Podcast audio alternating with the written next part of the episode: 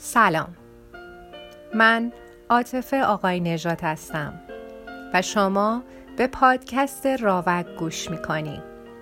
ما در پادکست راوک براتون داستانهای کوتاه و شعر می‌خونیم کتاب روایت می‌کنیم و به معرفی کتاب می‌پردازیم. با پادکست راوک همراه باشید.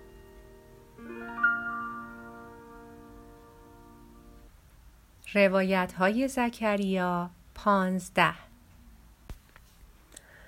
مادرم ظرف شستنش من دستشوییم و پدرم کارش را طول می دهد. من امروز مثل پدرم زود از دستشویی بیرون آمدم اما او مثل من دیر از سر کار برگشت.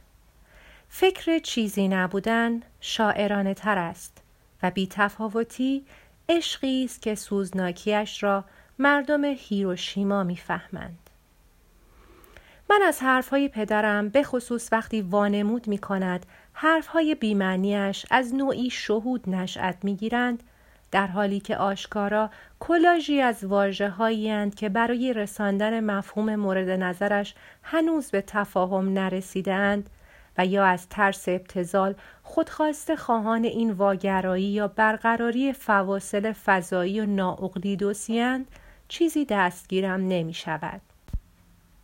اما تا حدودی برایم خوشایند است و آن را زاده نوعی شعور رو به تعالی و یا لاقل گریزان از تکرار و سقوطی میابم که در تهمزه سیب زمینی ها با تمام فراوری های صورت گرفته روی آنها که مقبولیت غیرقابل باوری را هم برای سیب زمینی ها به بار آورده وجود دارد و با هر گونه اوجگیری و تغییر ماهیت عمیق در ستیز است. از همان جنس منحوسی که در رابطه فامیلی وجود دارد و نسبش به اسطوره های برادرکشی مکاتب آسمانی و پدرکشی سلوک زمینی بشر می رسد. امشب هم کنار جوی عریض و سنگ فرش خیابان شریعتی ایستادیم و از من فست فود کمی بزرگتر و مجهزتر که پایین پل رومی است سیب زمینی ساده خریدیم و در خلوت شب آن را با نوشابه خوردیم. به خانه که رسیدیم پدرم مثل چند شب گذشته به خاطر جمله آنهایی که مرتب وزنشان را کنترل می کنند در کاهش وزن موفق ترند روی ترازو رفت و ضمن اعلام رضایت از کم کردن چند کیلو وزن در روزهای اخیر دعوت مادرم برای صرف کیک و چایی را که مراسم پایانی همیشگی شبانه های اوست نپذیرفت. اما تا مادرم رفت بخوابد مقاومتش را از دست داد و سراغ ماکارونی سرد رفت و با این تصور که گرم نکردن خوردن غذا را از رسمیت آماری توهی و تأثیرش را در افزایش وزن قابل اغماز می کند مقداری از آن را با ماست خورد و مرا نیز در لنباندن چیپس و ماست همراهی کرد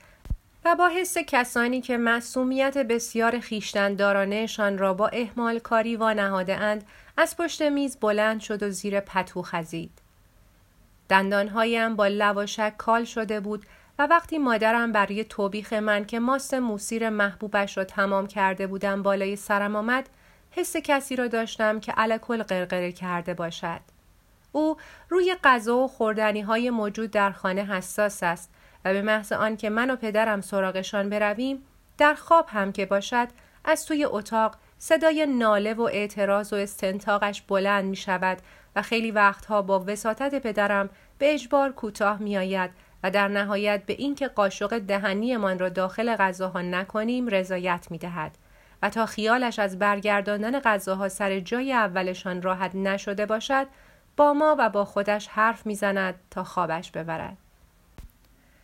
پدرم وقتی مثل بزرگ کردن بچه ها دیر به خانه می آید و مادرم بعد از سالها لیوانی آب پرتقال لسش می دهد و اصرار می کند زود آن را بخورد و او نمیپذیرد مادرم ناگزیر آن را به من تعارف می کند من هم نمیپذیرم و از ترس اینکه مادرم آن را دور بریزد پدرم کوتاه میآید و آب پرتقال را چون شوکران با تردید جرعه جرعه سر می کشد و به اندازه کافی در دهان نگه می دارد تا به گمانش وقتی از حلق او پایین می رود تیزی کشندش گرفته شده باشد. پدرم چنان درگیر سقرات بازی است که متوجه اصرارم به اینکه آدم وقتی کسی با او حرف می‌زند باید به چشمانش نگاه کند نمی شود و می‌گوید از جلوی آفتاب کنار برو من دور می شوم و پدرم با سیمای تابان از نور لامپ بالای سرش در خواب غرق می شود. امروز سیوم فروردین سال 99 است و شما به قسمت 15 از سری روایت های زکریا گوش کردید. می‌تونید ادامه این داستان ها رو در پادگیرهای مختلف با نام راوک جستجو و گوش کنید.